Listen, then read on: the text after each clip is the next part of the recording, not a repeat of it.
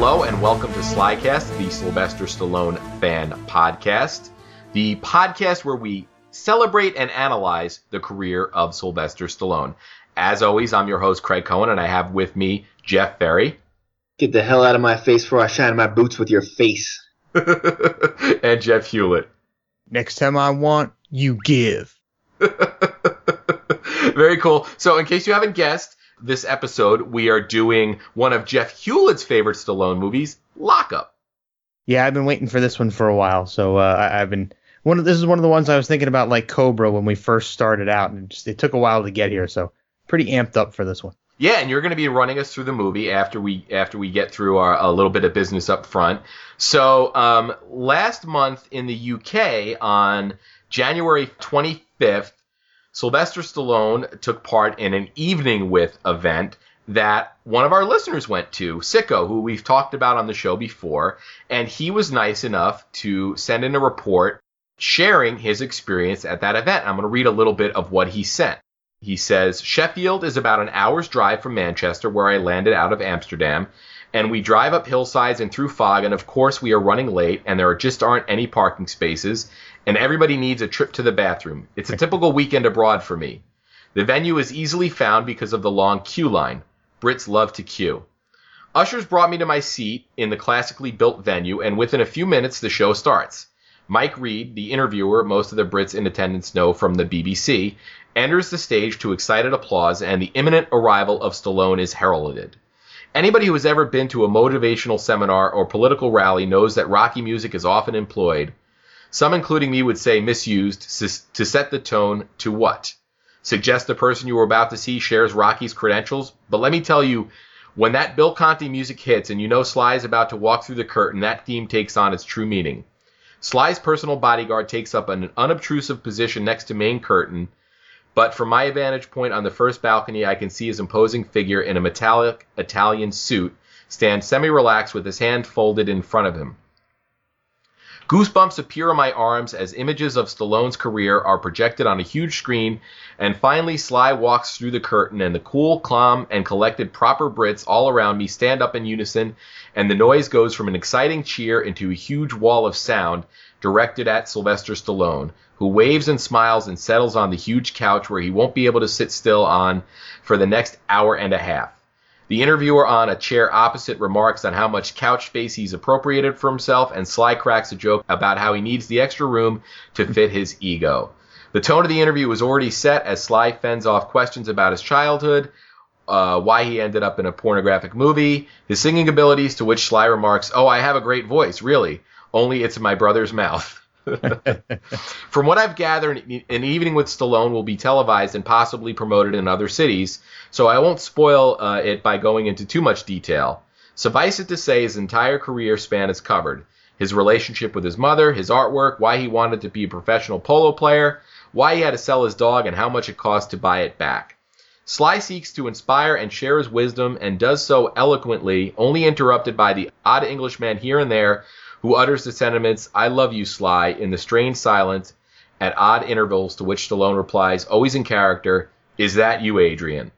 Stallone is quite the engaging speaker and deals comfortably with the crowd, making you feel you are in a living room engaged in conversation instead of seated in a theater. So comfortable that Sly manages to convey the awful truth that the end fight of Creed has been filmed in a football stadium not owned by Manchester United. Uh, the temperature did drop five degrees, but the uncomfortable silence only lasted one joke, or maybe two. Stallone is brutally honest about his mistakes and regrets and bad choices, and expounds on how they are part and parcel of you as a human being. It's not so much about the career, but the human being underneath it. It's about Sylvester Gardenzio Stallone instead of Rocky, Rambo, or Barney. He does serve up the odd tidbit of information on the thought process behind his next projects. A big part of Creed is Rocky's reluctance to get involved due to his guilt over the death of Apollo. He could have thrown the damn towel after all. Last Blood deals with Stallone's need to give John Rambo the inner peace that character craves so much, and that seems to elude him every movie. He attests he feels very blessed to be able to show an entire lifespan of these characters. Audience questions quickly turn into an outpour of hero worship, where mainly the women, the typical Bridget Jones's lower middle class big girl, dominate the microphone and demand cuddles and hugs, and an arm wrestling competition or a in a tearful, uh, barely articulate, articulated request, "Please, Sly, I love you so much. Say that line from Cobra." The women make insane demands like such as, "Make my husband propose to me."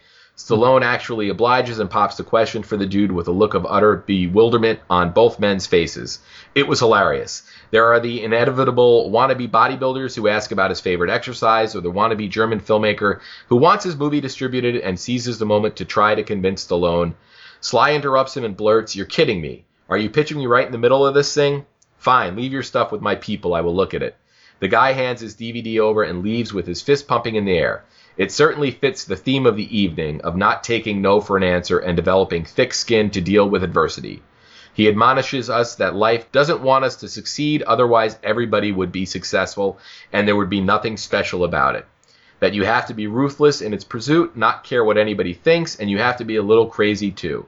Someone asked if Sly regrets not getting a sp- specific part. A lot of people yell, "Terminator." Sly laughs and quips, "Nah. My head isn't square enough." The question is repeated, and he shrugs, grins, and says, "Basic instinct." Finally, someone says, "Empty warehouse. Rocky, Rambo, and Barney have to fight it out, and only one guy makes it out alive. Who?"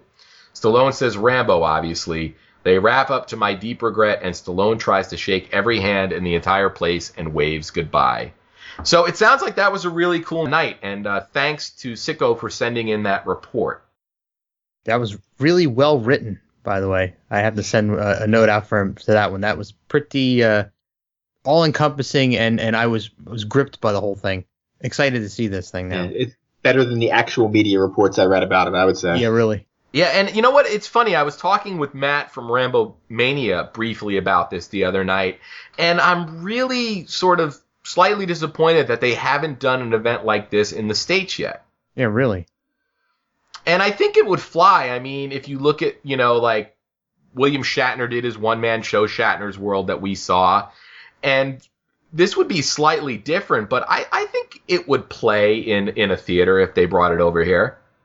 Oh, for sure. I mean, even you know, like a, a medium-sized venue, there's tons of off-Broadway theaters up in the city that could run this at. Yeah, yeah. So, so hopefully it does find its way to some kind of home media venue if they don't do it over here. I know last year they did an event as well. So I don't know um, if the U K is just more keen to stuff like this, but um, based on his fan base, I definitely think it would fly here. All right, so are you guys ready to jump right into Lockup?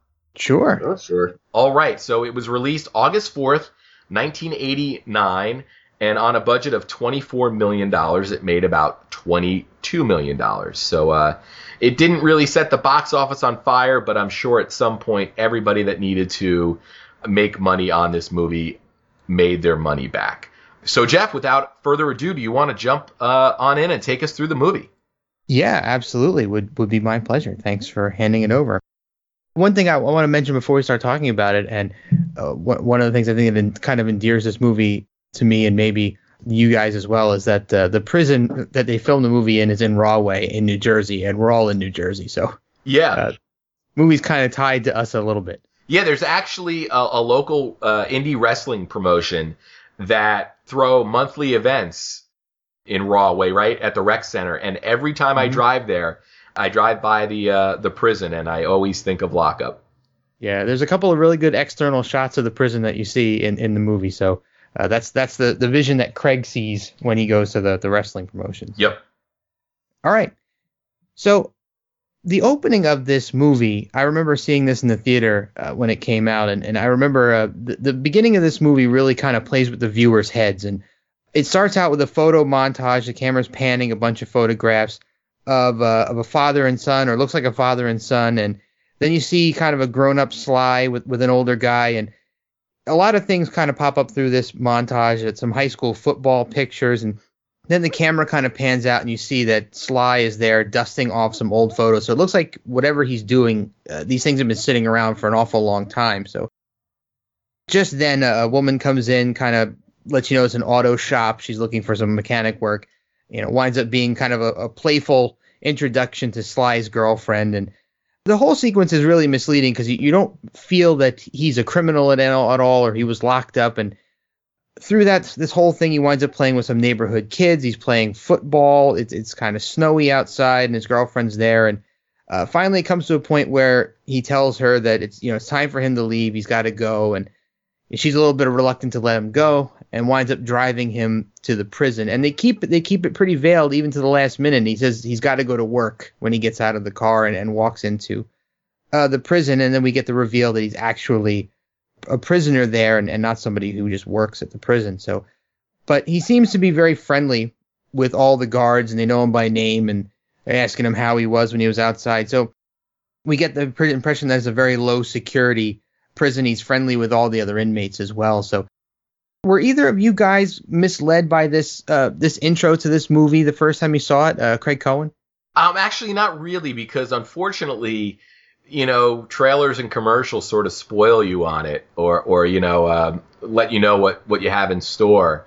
So I, it almost felt like maybe he was getting ready to report to prison, but I, I knew pretty much, I think the first time I watched this, that he was going to jail. And I actually really liked the fact that we didn't get a whole sequence that led up to him going to prison. I think this was a really good way to start the movie, and it saved them probably a lot of time. Uh, I, I think it was a really good starting point. And, and I also think the sequence is really good at setting up his character. Absolutely. I completely agree with that. Jeff Ferry, what are your thoughts? Well, first I'm going to blow your mind. I hope you're both sitting down. Um, up am. until uh, up until last week, I'd never seen this movie. Oh, wow. Wow. Okay. All right. Fresh perspective. Yeah. So um, I thought I had until I sit down and start watching it, and I'm like, yeah, I'm I'm I don't remember any of this. And uh, alluding to the beginning, the way that it's set up, I assumed he had just gotten out of prison. Ah, mm-hmm. Knowing that it was called Lockup, I'm like, okay, he just got out of prison. He's going to reopen what I assume is his dad's shop. So he must get caught doing something, get sent back to prison. Mm. I also realized at some point that I had mixed up the scene from Tango and Cash when he's in prison with another movie that he's not in that has Tom Selleck in it that also takes place in prison. So I'm like, I'm looking at it, I'm like, I, these are not the characters I recognize. And then I had a, a quick Google search. I realized I was thinking of a different movie called An Innocent Man, yeah, which also takes place in prison. Some of the stuff seemed familiar to me, but I don't know if that's because maybe I saw it when I was little or just because pretty much every prison movie has the exact same series of events that happens. But I mean, I, I mean, I was a little misled. Uh, but like when he's going to the prison, uh, until he throws on his, until he's getting patted down by the guards, I didn't realize he was an inmate. I was like, that's odd. This is, I, I want to go to this prison where you can just leave. Yeah, it's kind of like one of those club fed type prisons that you, yeah. you hear about, very low security. And so, you know, Sly gets in there and uh, he winds up going to bed for the night. And as Craig said, the introduction sets him up as a as a good guy, and, and even when he gets into prison, you don't get that criminal vibe from him at all. So he's just seems like a guy doing his time for, we don't even know exactly what he did at this point. But so sure enough, it's in the middle of the night, and uh, we see some guards coming into the prison. There's some uh, great score pieces here where the, the tension gets very high with the music building up in the background, and we see the guards coming in and slamming a piece of paper on the window and saying, you know, they're transferring a prisoner out. And in they come, and they come smashing into his cell and, and breaking up all of his stuff. And we see his T V hit the floor, and very, very, very great amount of tension in the scene. Well done by Sly, of course, who's protesting the whole thing, saying he's got the wrong guy. And the guards that are taking him away aren't giving him any answers at all. So he's getting dragged away, kicking and screaming. Uh, we see the picture of his girlfriend get smashed. And and a couple of his other items get smashed as well. Uh, and he gets dragged and thrown into the back of a of a, of a large van and, and driven away. And it's a, we're not exactly sure how long he's he's in the truck for, because, I mean, we don't know exactly how many prisons there are in the local area around there. But you have to assume he's been in there for quite a while, because, you know, when he, when he finally gets out, we see a lot of guns pointed at him as if he's a very high-risk prisoner. And uh, we get the big reveal of Donald Sutherland, the villain.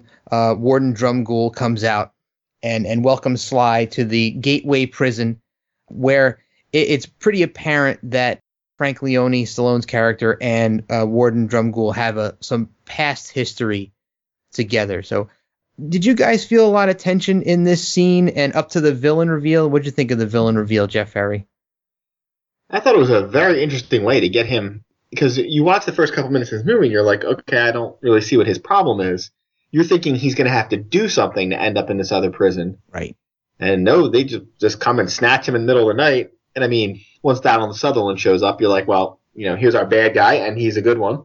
I'm a fan of Donald Sutherland. He can, he can play, he's plays that right level of like evil, like just an evil, malevolent bastard. And he, I mean, he's been playing it right up till this day. He's in them Hunger Games movies playing basically the same role. I mean, it took me a little while to understand what his name was. I'm like, drum, drum, Google, drum, drum, Google. I mean, it is a very strange name. Tr- I'm like, ah, they couldn't have gone with just Smith. You know, they had to give me this. But it's a, it's a pretty interesting thing. And it keeps the tension up because even you as the audience member, you don't know what's going on. You're like, what, what's going on? Like, they won't tell anybody. That they give you no information. Uh, but the one thing that I did like, I feel like if you make this movie today, he gives you the backstory that you find out that the reason why he hates him is because he escaped from the previous prison that Donald Sutherland was the warden at. He was at Treadmore. I think if you make this movie today, I think you see all that. I feel like there would have been fifteen minutes before where this movie started, where you saw him escape and you saw their whole backstory. And, you know, this movie would be two hours and forty minutes long instead of, yeah, I don't know how long it is. I'm sure it comes in at a, you know, it's a it's it's under two hours. Yeah, it's like an hour forty-eight. Yeah. Mm. Which, for a movie like this, is just about as long as you can go. If this movie was a half hour longer, you would want to you would want to drive off a cliff.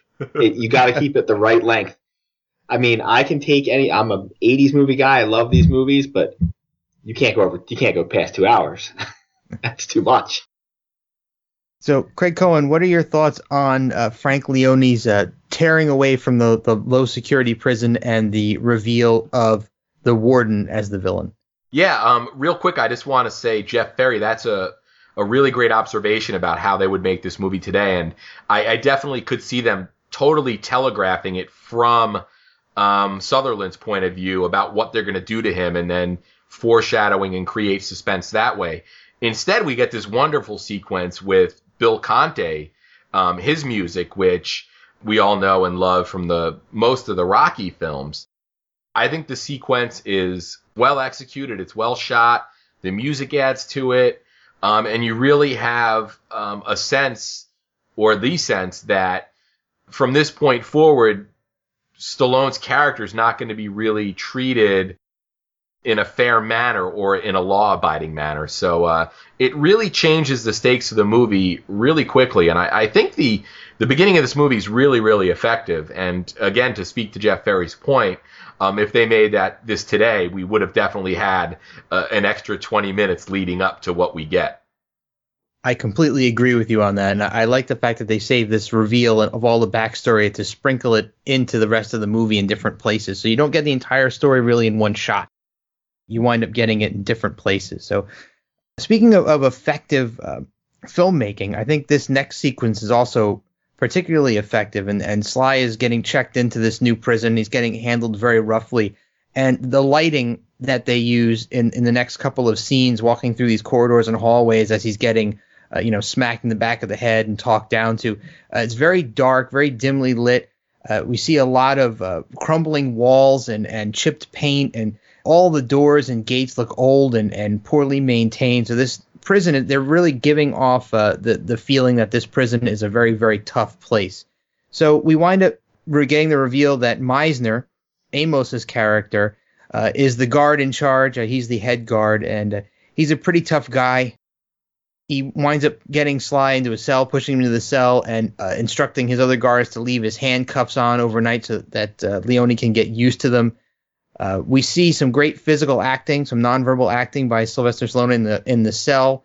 Uh, we see him try, struggling with the cuffs a little bit in frustration, and, and you see the barren, terrible-looking cell with this old, crappy bed and some, some really tattered linens to throw on it, and he just looks very, very uh, downtrodden, and a very well-played scene, in my opinion. Uh, so I, I think this is this whole opening arc that we just went through, I think, does a really good job of taking the viewer through the happy high points of, of Sly outside of the prison and his life and his girlfriend and, and the shop and playing with the kids and where he was prior, and then really tearing him and the and the viewers down at the same time. So, uh, Craig Cohen, any thoughts on Sly getting checked through the prison system? No, I, I think you ran it down pretty well. And, and the thing for me is, every time I've watched this movie, it's it's really easy to get caught up in this movie and forget where it's going. And every time I watch this movie, this sequence really sort of indicates or makes you ask, well, how the heck is this going to have a happy ending for yeah. for him? So I, I think they do a, a, a great job setting up the, you know, the really dire situation that he's being put in, and going from this sort of cushy country club-like environment to real hard labor. Yeah. Jeff Ferry, your thoughts? Yeah, it does a great job with uh, not even comparing it as much to his the life you see him living outside, but you got a few minutes of him at his first prison where they're walking in, hey, how you doing? How are the kids? Blah, blah, blah. And now you're seeing him getting processed into a real prison, a maximum security prison, which is nightmarish to begin with. Like, if you put yourself in his shoes, that's something you never want to be a part of. And for every indignity he's getting, getting slapped, getting pushed, you know he just has to take it. There's there's no recourse. It's not like when you're out, you know, you're not at Starbucks where you can turn around and tell and you're like, hey, what are you doing, buddy? Like, anything you do, you're just going to get, at worst, in your best case scenario, you're just going to get hit by the guards. Like, this is our introduction to John Amos, who is awesome. I mean, he is great in everything. Good guy, bad guy, or whatever. He's always in command when he's on screen. When he first showed up and he gives his little Meisner speech, I was like, oh, I hope they don't do this. I hope they don't make him a, you know, a one-trick bad guy in this movie.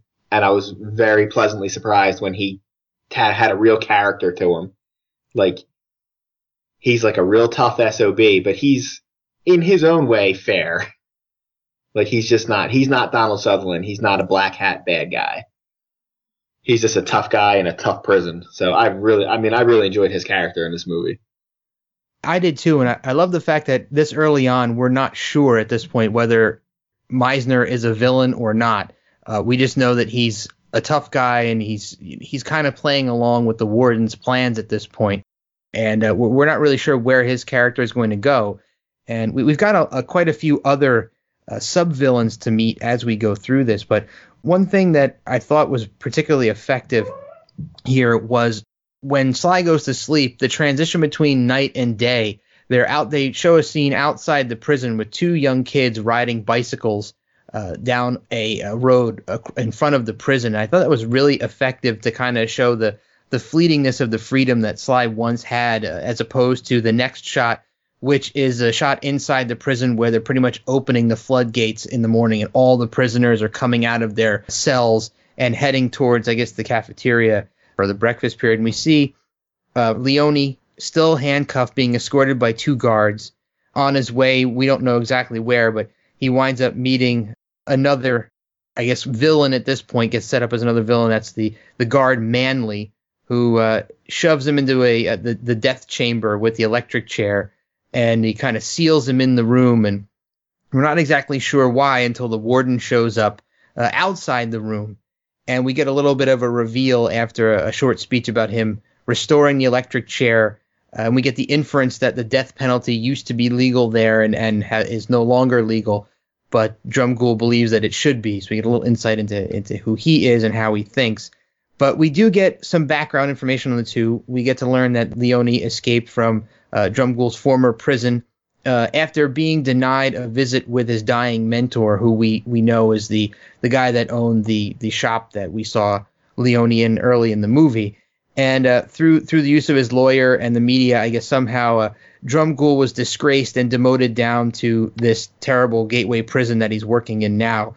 So we also learned that, that Leone has six months left on his sentence, and Drumgoole commits to making that uh, hell for him. So we get a bit of more setup as to what's coming up in the in the near future for Leone's character. So, uh, Jeff Ferry, any thoughts on the uh, the Death Chamber review?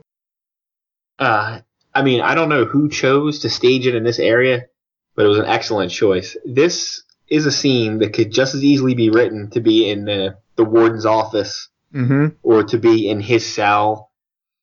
But, uh, I mean, it's a great choice for two reasons. One, it'll obviously comes into play later, but two, I mean, you can't have a more obvious what he's trying to get across to Stallone of like, I have you. There's nothing you can do.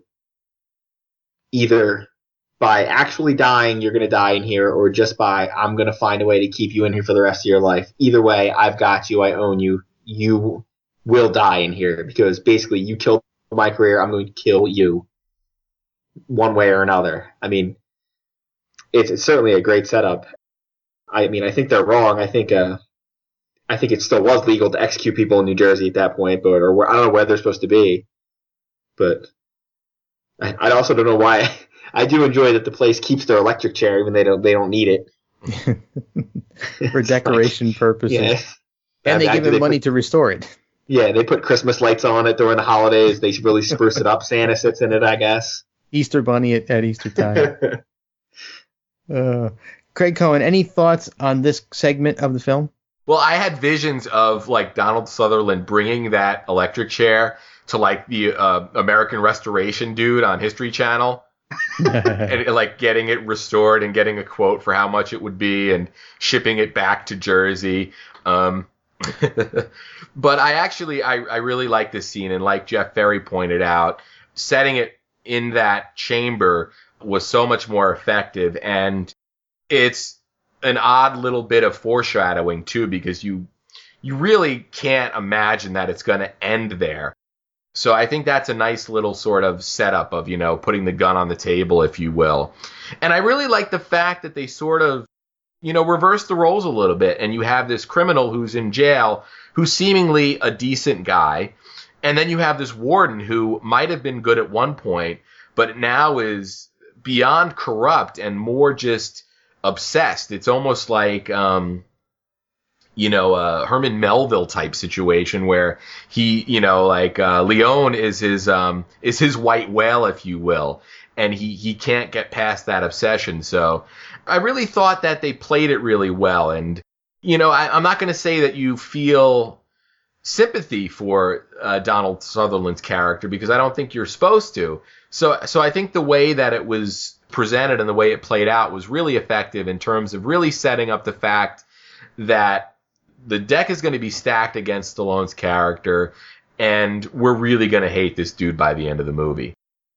Absolutely. And I love the fact that they had uh, they had Leone trapped inside a cage, essentially, with a device that's used to execute people. And Donald Sutherland was actually outside uh, speaking to him through the glass. So I uh, thought that was a, a particularly effective uh, way to, way to convey the mood of the scene and, and the hopelessness that uh, Leone was supposed to feel at the time. So after after they let him out, there's some more rough treatment uh, at the hands of uh, Manly and his partner. A couple of uh, rough elbows and, and punches to the face. And we get to go through this delousing process where they put Leone in a room and they essentially tell him to hold his breath for thirty seconds while they put this noxious gas in the room and they say, you know, not to breathe it, but... Of course, the warden is there to watch this, and when it gets to the thirty-second mark, he grabs the guard's hand and stops him from releasing Leone, saying he can take more. And we, we see uh, Sly suffering uh, with sucking and trying not to suck in any of this gas, and they finally release him. He comes flying out and gets smashed into a fence, which I think is another great display of uh, Stallone's acting ability, his nonverbal acting ability to display Uh, some some great pain as he's choking and kind of lying on the floor, writhing in pain. So that was a, a really uh, particularly uh, demeaning sequence for his character. Uh, do you, either of you guys have any particular thoughts on uh, that delousing process and what we find out about the warden and, and how sadistic he can be uh, through this scene, Craig Cohen? Um, yeah, it's a, it's a really tough sequence to watch because, like you said, Stallone does some really great non, you know, nonverbal acting in it. And I also really like the fact that you see that these guards, um, or at least some of these guards, aren't completely under the warden's control, or at least still have a level of compassion that some of the other guards don't have. And, um, Again, this is really going to be the first of many examples throughout the movie where we really just see uh, Stallone taking his level or his acting to a level that we haven't seen in quite a few films. Uh, Jeff Ferry, your your thoughts? Yeah, I mean, he, he definitely has you believing that they're uh, they're pumping uh, some sort of chemical in there. I mean, we we as people watching realize there's nothing in there, but when that guy comes up in there and puts his hand on there, and the you know it keeps the sequence going, you can just imagine being in there trying to hold your breath, praying. I mean, you don't even know if the guy's ever going to lift up his hand. You could be in there until they don't let you start sucking in the, the gas and let you die. Maybe this is the way he's going to get you. But again, as we've said before, I don't think nobody nobody does pain quite like Stallone does. You feel it whether he's getting punched or shot or, you know, getting gassed. I mean, he does, he like you said, he does the nonverbal thing very well. And like I mentioned about the guards earlier, that one guard who has his hand on the switch has that look on his face like, I'm not going to tell the boss no, but I am not on board with this. Like, the warden has his guys. Like, he's got Manly in the goon squad, but many of the other guards, even when they're getting told to do the rough and, you know, nasty stuff, they kind of do it with that look of, like, how you probably do something your job you don't want to do. Like, oh, I'm going to do this, but only because the boss is sitting here. Yep. So the next scene out is a, a familiar scene to, to anybody who's watched any prison movies or T V shows. Uh, and that's a scene out in the prison yard.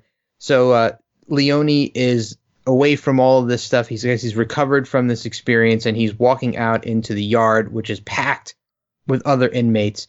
And as he's wandering through, of course, as would be expected uh, in any scenario for a good guy in a prison, he winds up getting into a, a kind of a turf scuffle with yet another villain that we introduce, and that would be the character of uh, Chink Weber.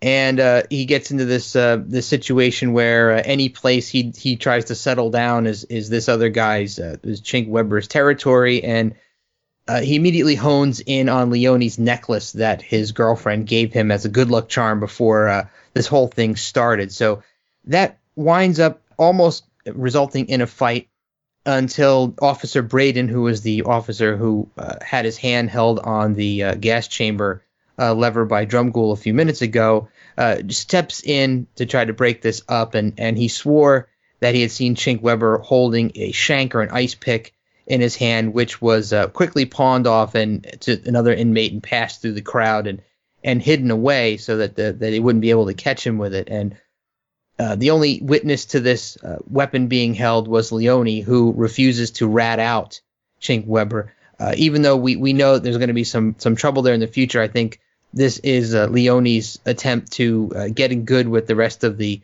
uh, the prison inmates and let them know that he's not a snitch. So it's a little bit of a of a game to try to establish himself as, as someone who's at least semi-trustworthy. So you guys uh, have any thoughts about Chink Weber, the introduction of yet another villain? We've already seen so many, uh, and the odds are quickly stacking up against uh, Leone. So uh, Jeff Ferry, any thoughts on Chink Weber or this scene?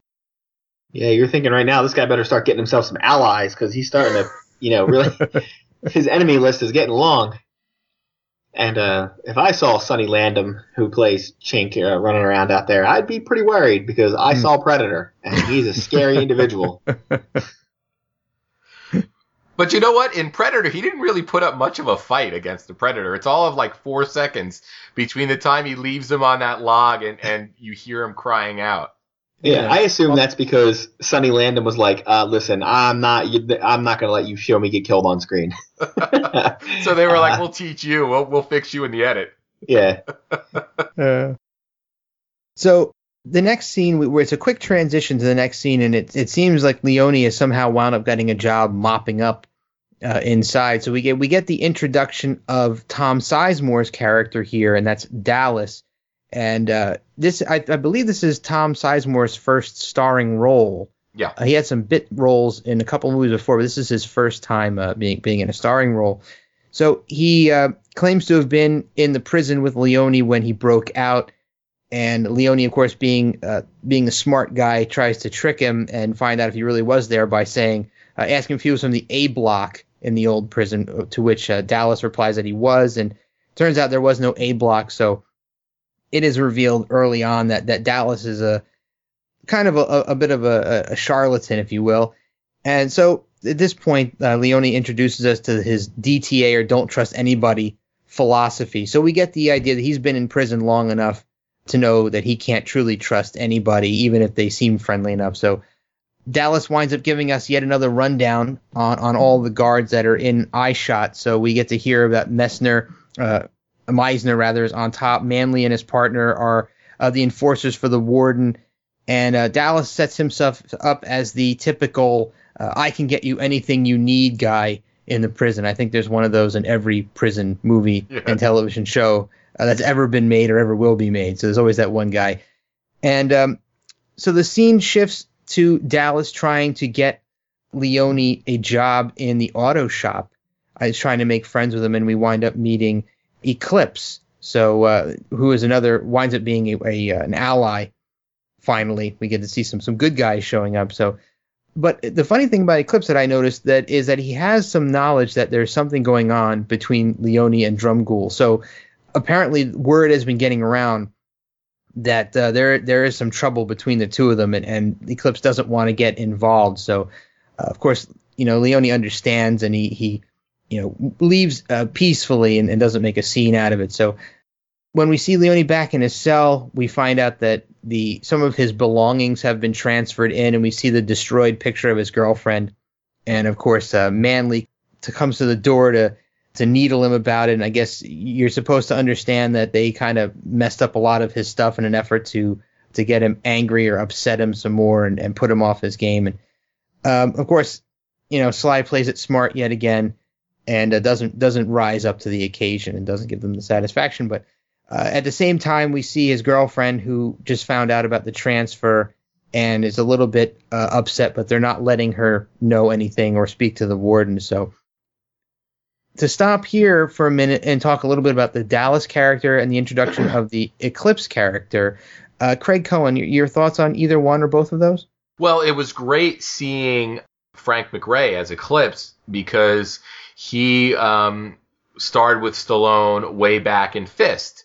Right. So that was a neat little sort of callback. And I think that this film really would have worked during that late seventies run that Stallone had, because I think this film is really sort of unfairly pegged as just, you know, an action film, where really it, it for the most part is just a, you know, a prison drama. Yeah, exactly. Yeah. And I also think that um, the one thing about this movie is you see Tom Sizemore at the beginning of his career. And unfortunately, his career's gone a certain way and his personal life has gone a certain way. But his performance in this movie is really good. And I also think overall that this movie is full of great supporting performances, which I think also a lot of, you know, your stock action movies don't have. So, I mean, this movie is really, really performance driven. And I and I think everybody's utilized, you know, in a in a pretty good manner. Yeah, I agree, and I, I this this movie does seem to be uh, miscategorized in my mind. Jeff Ferry, any thoughts on uh, miscategorization of this movie and the uh, introduction of Dallas and Eclipse? Well, like you said, it's uh, prison movies are filled with characters like this. Every prison movie has a Dallas, the guy that I'm the guy that can get you things. I mean, we all know who it is, uh, and then there's always a character. It's usually a character like Frank McRae. It's the The guy that can, he's going to be your helper, the person that's really going to help you out. But what makes them good is these are, this is excellent casting. Like Tom Sizemore is great in the role. Frank McRae is great in the role. For the guards, John Amos is great in the role. I've only got, in the whole movie, all the casting's excellent except for one person, and I'll bring them up and I'll rip them at some point. But, uh, it's very average material that they're working with. But those guys elevate it because they're great character actors, and Stallone can just is a great lead for a movie. I mean, if you have three other guys in here, yeah, it's a it's a very average thing. It's an average script. It's it's a I mean, you're you're doing a prison movie. You're really not breaking any new ground here. I mean, you have a few little twists and turns that you add, but we've all seen prison movies. We've seen ones that are worse, ones that are better. It's your actors that are going to elevate your stuff, and I think they really do. Yeah, ex- excellent observation. Yeah, and actually, while you mentioned it, Jeff, I want to talk real quick about um, an interview I found with director John Flynn regarding how you make a Stallone film around this time period. So on Lockup, he says, Lockup is a strange lesson in how Hollywood movies are made. Stallone had a window, quote unquote, which means the guy was available for a certain window of time. Larry Gordon had a terrible script set in a prison. Stallone calls James Woods and asks if I'm any good as a director. Woods says, yeah, he's a good director and you ought to work with him. So we have a director and a star, but no script. All we have is a theme, a guy escaping from prison. So we hire Jeb Stewart, who was then one of the hottest writers in Hollywood, to rewrite the script, and we go off looking for prison locations. Now we have a star, a theme, a shooting date, a budget, a studio, but we still have no script. So we all go back to New York and move into a hotel where Larry tortures Jeb and Henry Rosenbaum into writing a script in record time. Meanwhile, I'm going around scouting prisons. We finally found one in Rahway, New Jersey. Jeb and Henry were writing the script as we were making the movie. New pages would come in every day. There was one day when I was on the third tier of a cell block in Rahway Penitentiary, and I had nothing to shoot. I had my movie star, all these extras, and a great location, and the pages were on their way. So we sat around and bullshitted with the prisoners. Stallone is a smart guy and a very underrated actor. If I ever needed a better line, he'd come up with one. Stallone is a really hard worker. I had no problem whatsoever with him. So uh, that speaks a little bit uh, to your script uh, uh, problem, uh, Jeff Ferry. Or no script. I, I mean, am I crazy? Or is there at least a half dozen Stallone movies where you have that story of like, yeah, we didn't have a script. We just uh, we were just making it up as we went along. It's a great way to make a movie. Yeah, I guess it, it all deals with that window that he had back then. He'd have a couple months to make a movie, and they had to make the movie during that time or else the movie wouldn't get made. That is a very interesting insight into into Hollywood at the time, because I, you know, I, I'm not as in tune as you guys are uh, with, with some of this stuff. So I, I didn't really pick up on the fact that the script wasn't quite as good or up to snuff. I, I really didn't pick up on it as well. I, I, I don't know why, but it, it didn't stand out to me as much. All right, so next up, we see that Leone has yet another job. I guess he's really trying to keep himself busy and keep his uh, his nose out of trouble. He's working in a what looks like some sort of a boiler room, and he's uh, scraping some some residue off of uh, some some equipment down there. And of course, uh, in comes Dallas once again, who is apologizing for getting him this uh, this pretty crappy job. But uh, despite that, Leone is pretty upbeat, and they're joking around quite a bit, and he's trying to get him to trying to get Dallas to help out, but at this point, Dallas takes Sly into another room, which we'll later find out is called the Well Room, and uh, he pulls out a blueprint and outlines a uh, an escape plan that he's come up with uh, that involves a uh, shimmying across steam pipes and, and jumping into some trucks that are going in and out. But at this point, we get some really good insight into just how smart Leone's character really is and how uh, well-seasoned he is with being in prison. So uh, he pretty much shreds Dallas's entire escape plan and um, kind of calls him out on the, the, the idiocy of shimmying across one hundred sixty degree steam pipes and uh, and, and falling and, and pretty much getting himself killed. So Dallas crumples up the blueprint and storms out. And on his way out, Leone asks for a cigarette, which he promptly uses to drop down a well, and I guess in an effort to see if there's some flammable materials down there, or if it's a viable escape route.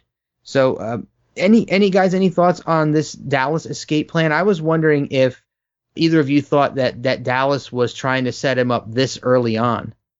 Craig Cohen.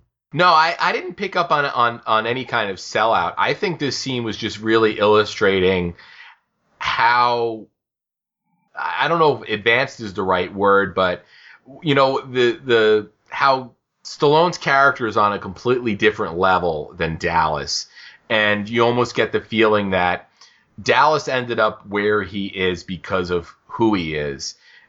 Basically, a guy like that really had no other option but to end up in prison. And I don't know, it really showcased the divide there between Leone and Dallas, and, and almost sort of, if nothing else, it telegraphs um, him selling him out later down the movie. But that's something you, at least I appreciated after the fact. Hmm. Jeff Ferry, thoughts on this scene? Actually, uh, when he first goes up to him, and lays out his plan, I thought he might be like, oh, okay, I was, he's setting him up. You know, this is, he's trying to get him to go out and escape for him to get caught. But then when Stallone looks at the plan and smacks him down for how stupid it is, I forgot about that because I'm like, okay, well, the point of this scene is to show how smart Stallone is. So I kind of forgot about Dallas. So later on when he gives him, you know, when he turns out to be the rat, that actually worked in his favor since I had, I'd already excused him from it. I'm like, oh, well, it's not, it's not going to be him. I mean, eventually I thought about it again because I realized he's Tom Sizemore, but it, it gave me, it didn't, I wasn't watching him the whole movie to make sure he, what he was up to. Cause he was always a little shifty. So you always had to keep an eye on him. Then you just kind of thought he was a loser. I'm like, ah, he's just a loser. Like, he's got this really crappy plan. Stallone puts him in his place. And I just forgot about him. It actually made the ending, or the ending when he kind of is revealed, that much better for me. Hmm. Either one of you guys have thoughts on the dropping the cigarette, the lit cigarette down the pipe into the into the water? Uh, do you think he was just doing some uh, some some research and getting to know Uh, the area, so if he did need to make an escape, he he had a, a some ideas on how to how to go? Yeah. Yeah, I think it was one of those instances where he was just taking advantage of the tools he had at his disposal, um, namely the cigarette at that moment. Mm-hmm. It's a great little it's a great little uh, insight into how uh, the character's mind works. Yeah, excellent. Jeff Ferry, you you, th- you have any thoughts on that? Uh, he strikes me as the type of guy who, even if he has no plans on escaping, could tell you the rotation of the guards, how high the walls were, where the well goes, where this does. Like, he needs to know all that stuff. He's got to know everything. Even if he has no plans to do anything, like, he would want to know who all the important people are, who are the good guards, who are the bad guards, who are the ones that, like, will sell you out, who are the rats. He's just an intelligent, you know, jail person, a person who knows all that stuff. Yeah, excellent. I don't point. think he. I don't think he could not know those things. Yeah, I'd forgotten to mention that during this sequence, he also seemed to know uh, when the trucks were coming and going. He already knew the guards' uh, schedule, so it seems that Leone is picking up on a lot more than the viewers see him picking up on. So I guess there's a lot of things that we don't see that he's actually out there there doing. So the next scene is another uh, prison movie or T V show staple, and that's a mess hall scene. So we get. Uh, we get Leone and uh, and Dallas in line getting their food, and of course it's disgusting slop. Uh, but this scene is introduces yet another one of the uh, the good guys, if you will, or quasi good guys that winds up in Leone's uh, group of of friends is uh, what they call the kid at the beginning. And Frank uh, Leone steps in and, and saves this kid from some trouble with another inmate at his table, and we're not really even sure why he picked him at all, but he, he just seemed to identify with the kid for some reason or another, troubled kid. And uh, they they said that he's in for murder, and you get, I think it was a double murder, actually. And so they're kind of goofing around and, and at the table with him to, to just kind of get to know him a little bit. And we see uh, out of the corner of uh, out of the corner of his eye, uh, Leone notices a, a seemingly serious-looking inmate come walking in to the mess hall, and he immediately realizes that this looks like a uh, potential murder or a stabbing coming up, and he he tells the other guys at the table to, to put their legs out in the aisle and be ready to move uh, as soon as something goes down. So I think this is just another way to establish that Leone is very uh, prison savvy, and we also get a little couple of little glances from um, Chink Weber's character over towards Leone during this sequence to to let us know that that rivalry is still there, and, and all is not not forgiven by uh, Leone refusing to rat him out about the shank. So you guys have any particular thoughts about the kid, who they wind up naming First Base, throughout this scene, and the potential rivalry that still exists between uh, Chink Weber and Leone, uh, Craig Cohen? Um, yeah, I think this is a character you're waiting to sort of be introduced. You you know that there's going to be a character in this movie that um, is going to have to act as the catalyst for, you know, Leone to sort of come unglued. And sadly, this this character is is the guy. I think it's a good scene, and I think it sort of calls back to the the way we saw Leone acting at the beginning of the movie, where he's got this sort of fatherly instinct and like you said, he's just genuinely a, a good guy. Um, so I, I think it's a, a really uh, effective scene for that. Um, I love the buildup through this movie to the, you know, the encounter that we finally get with Chink. But I also wanted to talk real quick uh, in this mess hall scene about the fact that they used a portion of the prison population as extras in this movie.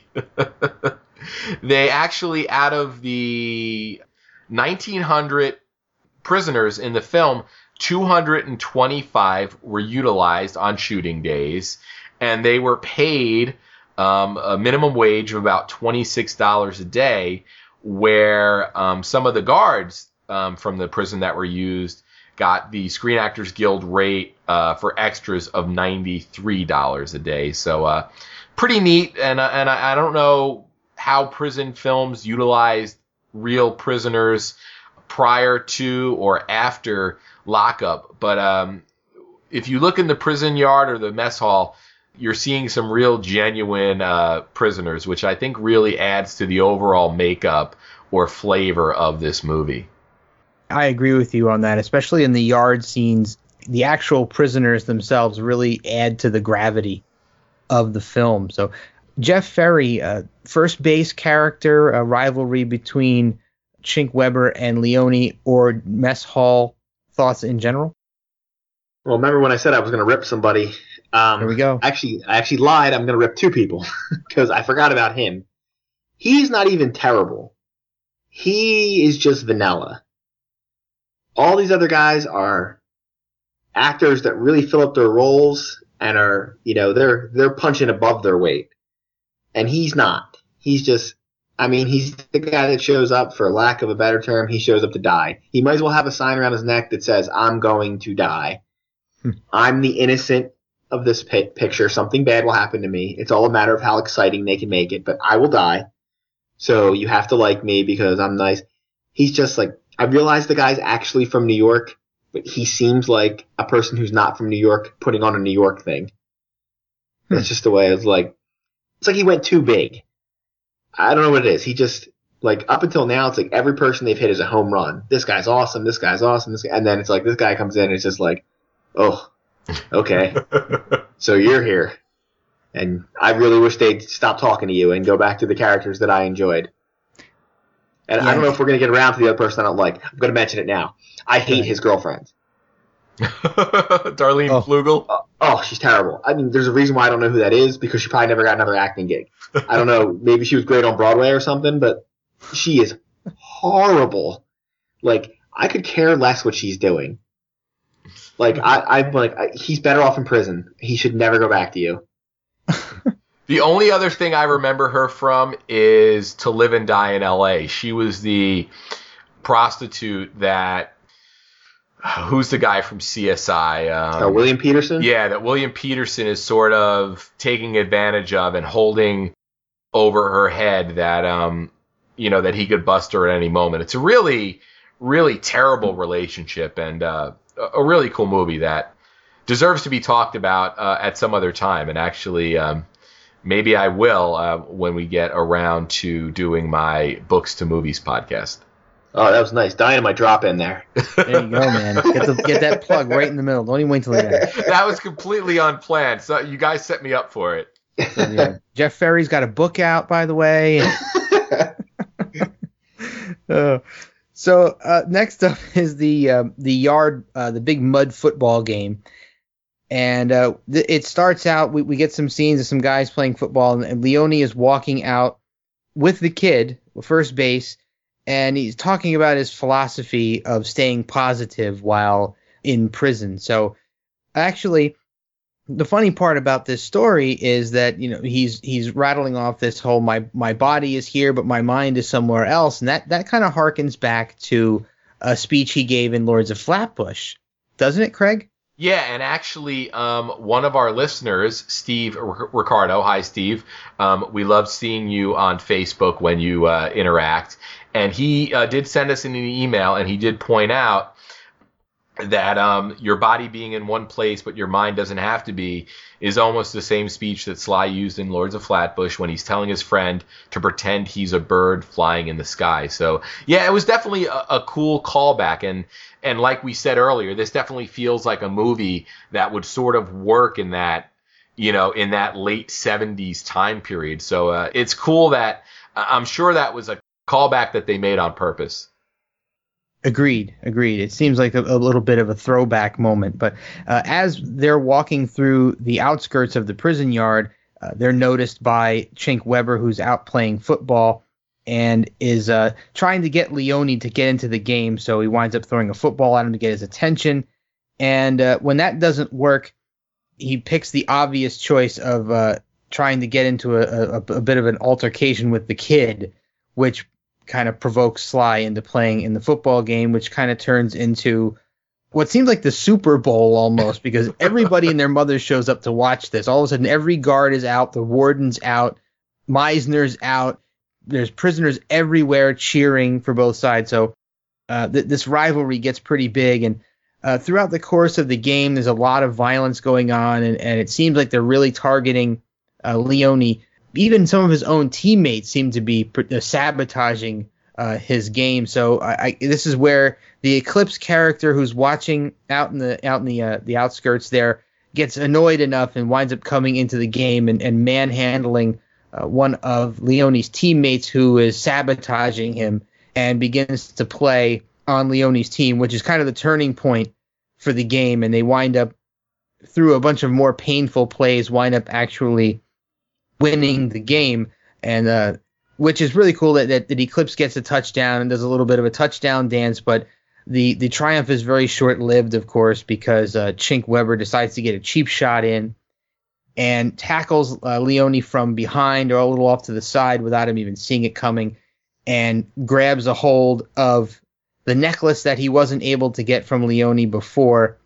And I, there's a couple of interesting little bits, uh, very short little bits at the end of the scene that I thought were really interesting. And, and that is, you see the warden walking off. He's up top of the wall on, in his office. And you see Meisner noticing that the warden is walking away. And you, you start to get the little bit of a seed planted in your head that maybe Meisner is noticing things that are going on and he's not exactly happy with them. So uh, I thought that was a really cool little bit there. And um we get the uh, the idea that maybe Chink is doing this on purpose, and we also get that um, Manly is also in on it as he stops the other inmates from helping Leone's character and tells them that uh, he has to make it back in on his own. It's his own problem. So, guys, thoughts on the uh, Mud Super Bowl, Jeff Ferry? Yeah, it's amazing. They let those guys, um, every single person in the uh, prison got to come out and watch that football game. I mean, that was that was nice of him. Yeah, it was a very. I mean, again, it's a prison movie, and more than likely you've seen a football game in a prison movie. I mean, if you saw The Longest Yard, the entire movie kind of revolves around that. Mm-hmm. But it's a great game. Like, again, Frank McRae uh, comes in to play a little football. He was a professional football player, so I guess he could, you know, he could play a little bit. I mean, there's some good beats in it. Um, it always it always makes me laugh when he takes the um the little the ring away from him, or the necklace away from him. Because up until that point, I keep wondering, like, they let him keep this necklace in prison? It seems like the type of thing you're not allowed to have in a maximum security prison. Point. Yeah, yeah gold necklace, yeah. I mean, story-wise, I realize why he's got it, but, yeah, it is a little odd. Yeah, and you get the little beat there from um from Meisner. This was probably when you realized that um you're for sure that Chink's probably on the payroll. Up mm-hmm. until that, now you're like, he's just a psychotic prison person, but like he goes so far in this thing, you're like, I'm pretty sure that, you know, the warden's on board with telling him what to do. Up till now, I've only known that Manly and his goon squad was on the warden's payroll. Now you're pretty sure he's got one of the inmates too. Mm, for sure. Uh, Craig Cohen, football game. Yeah, again, this was one of those scenes that was slightly telegraphed, where we saw him playing um, football with the kids at the beginning, and like Jeff Ferry said, what prison movie isn't going to have a football game here? And Sly's already done the, you know, um, imprisoned sports movie with Victory. So I, I thought it was a cool scene. Um, it's a good way to always add some excitement to a movie where you're sort of in a fixed location. Um, I like the physicality of the scene. I love the late hit that Chink gives him. And I really, really love the the shots that we get throughout the movie, including the sequence where you sort of see the warden just observing things from his perch, if you will. And uh, I, I really like the way they set up the fact that there is more to the relationship between Chink and Sly and the hold that the warden has over certain people there. So uh, just a, a really cool sequence that also tells a lot of story. Agreed. And another great thing about this sequence, and I, I don't know if people really appreciate this, and I think this is something that makes me appreciate Stallone a, a lot more, is the fact that there was no stunt double for him, and he was actually taking all of those hits uh, from all of those inmates. So you're not you're not seeing, you know, some other stand-in uh, getting beat down. You're actually seeing Stallone taking a lot of damage, and I really respect that, that he's he's such a physical guy and he sells it so, so well. So, and we've seen that in other movies that he's done as well, that he prefers to do his own stunt work a lot of the time. So uh, carrying on that tradition through this this football sequence. And if you go back and you watch, it's quite a long game, actually. Yeah. You do see a lot of hits and a lot of physical action going on there. Yeah, that's a, that's a really, really good point, Jeff. All right. So next up, we get a, a, a short little scene uh, between Leone and Drumgoole. So Leone is asleep, uh, seemingly after this whole football game has gone down. He looks like he's recovered quite a bit. So this could be a little ways uh, away from the, from the football incident. But uh, Leone is awoken in his cell by Drumgoole kind of knocking his metal ring on his finger between the bars of Leone's cell. And you get this look from Leone, and he says, you won't break me. So you still get the feeling that Leone's still in good shape. Uh, he's still he's still with it. He's still up for the fight. And, uh, you know, Drumgoole's apparently not giving up. So next up in the morning, Eclipse shows up at uh, Leone's cell and offers him a job in the shop that he refused to give him before. So I guess we're we're meant to understand that the football game gave Eclipse a little bit more respect for Leone, and Eclipse is willing to put himself potentially in harm's way uh, by aligning himself with Leone uh, against the warden. So we get a little bit more uh, backstory here as Leone's working in the shop with Eclipse, and he tells Eclipse a little bit about the the old man who took him off the street at fourteen to teach him the trade and, and get him working in the auto shop.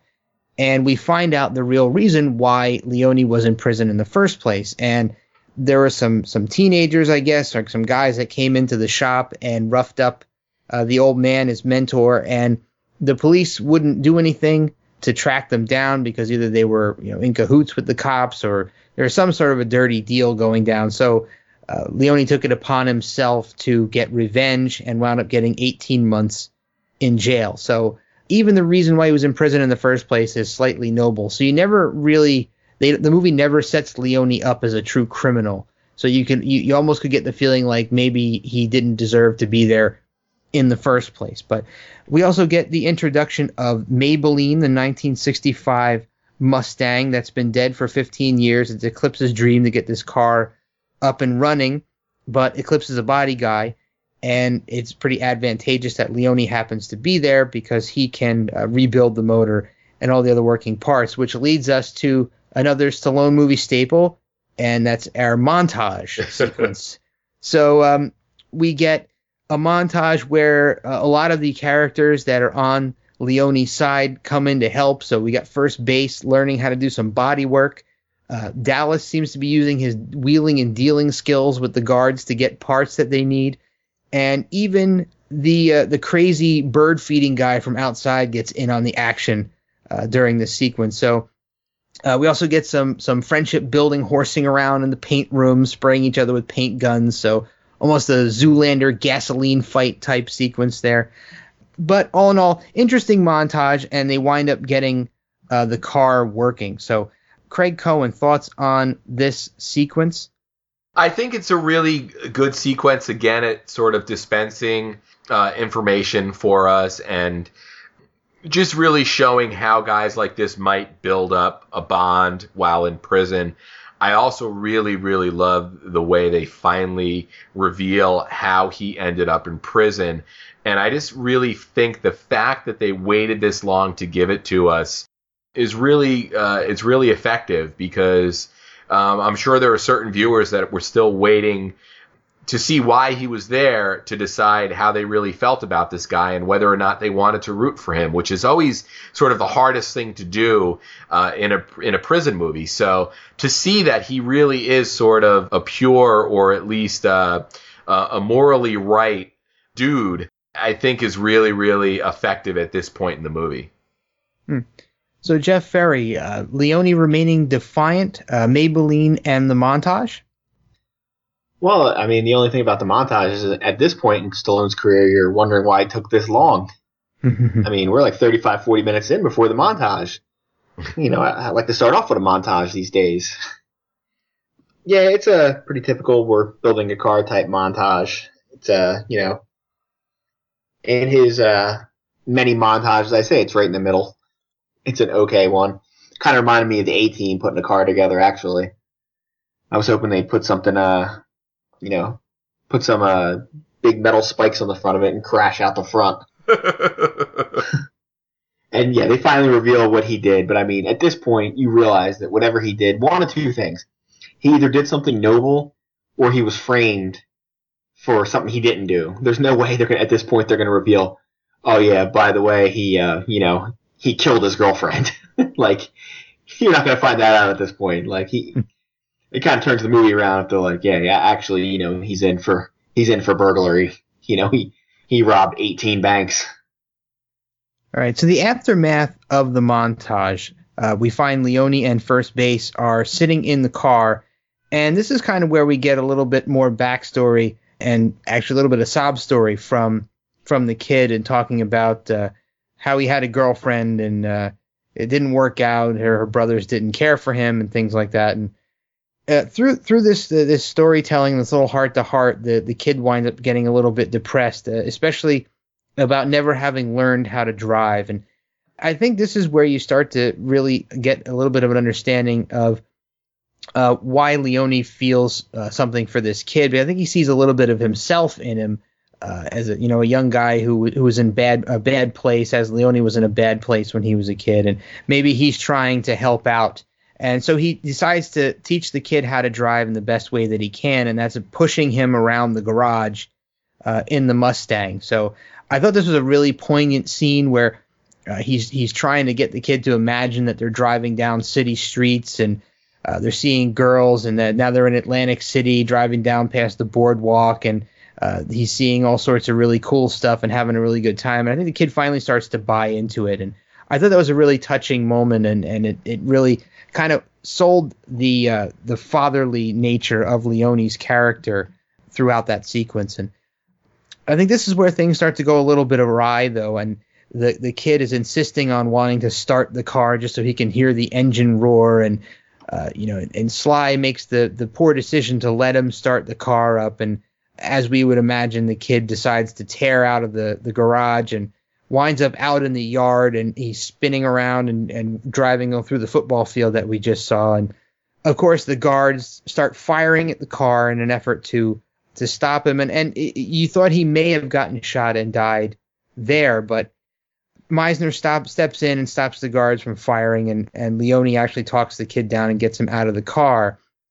And at this point, uh, Leone winds up taking the fall Uh, for the kid when the warden comes out and decides that uh, Leone should take the punishment and go in the hole. Uh, Leone doesn't protest at all, and he takes the punishment. So he winds up getting a six-week stint in the hole. So, uh, and to add insult to injury, the warden forces Leone to watch as Chink and his uh, compatriots destroy the Mustang with baseball bats. So this is a, a, a lot to, to take in in one Uh, sequence, but Craig Cohen, uh, thoughts overall on, on all the things that just transpired? Yeah, I think this is a great setup for ultimately what happens after that six weeks. Um, I think seeing, you know, Stallone really trying to convince this kid that prison doesn't have to be prison, um, in your mind. And it's funny because we later learn that maybe he's sort of selling an idea that he doesn't even believe in himself. And it's it's more like, as long as things are going good, I'm good. The funniest thing about this scene is the kid goes from not knowing how to drive to tearing through that um, that yard at the prison like a really seasoned driver. um, and then also you get some nice subtle acting from Frank McRae when they're destroying the car and you see the tear streaming down his face. Oh, yeah. Good, good one. Good one. Uh, Jeff Ferry, thoughts on that sequence? Well, yeah, like you said, it would have been more... Uh... It would have been more accurate if he had been stopping and starting as he drove out of there. Like, if you ever seen somebody who's first learning how to drive, where they go, drive, brake, drive, brake. I guess that wouldn't be as cinematic, though, if he was driving three miles an hour and he hit the hit the garage door and it, it just bent a little bit. But, yeah, he when he gets out there, I the first well, first time I saw it, the only time I've seen it, I assumed that was when he was going to die. I was like, oh, here's what happens. He's going to make a run for the gate. And he's going to get shot by the guards. So that was a nice change that they, I mean, they hold it off for a little while, but they didn't give it to me when I thought I was going to get it. And you get to see Meisner calling off the guards from, you know, wildly shooting into a crowd. You know, it's, they're just as likely to hit any of the other inmates at that point who are all standing around. And like you said, you get to see Frank McRae cry as they're smashing up his car. I mean, it was a good scene. And like you said, this is, This is basically your turning point when it goes from, like, he's having a tough time, but he seems to be getting ahead of it right now. And this is where, when he gets sent to the hole, that's where kind of it all falls apart, and it basically takes us into, like, Act Three. Yeah, yeah. Good, good. I'm glad you mentioned that, because this this sequence where Leone is in the hole is, I think, one of the toughest sequences for me to watch in this movie, because it's clearly torture. So the setup is that, you know, Leone is in a tiny, uh, little, uh, terrible room, and every hour a really bright light comes on. He has to stand up, face the camera and the light, state his name and his prisoner number.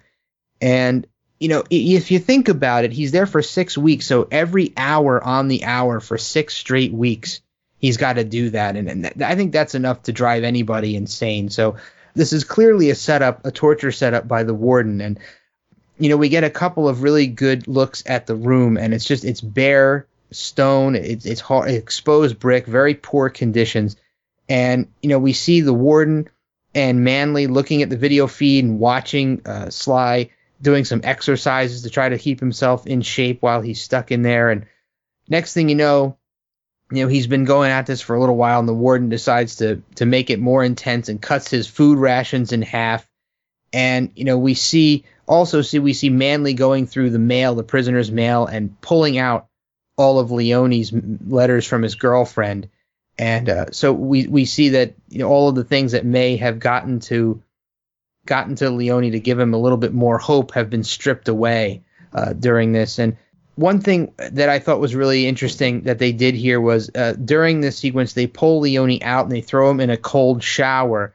And then they immediately cut to a shot of the beat up Mustang sitting out in the rain. So, uh, you know, we see a, a beat up, you know, Leone who's close to broken, and right, right before we see a broken and beat up Mustang in the same situation. So we also see he goes through some, some visions of his prior life with his girlfriend, and Uh, maybe trying to keep himself sane, but finally uh, Leone cracks and he can't say his name or his number anymore, which, you know, leads to yet another torturous beatdown uh, from Manly, which is actually thankfully broken up by Meisner, because we don't know how much more Leone could have taken.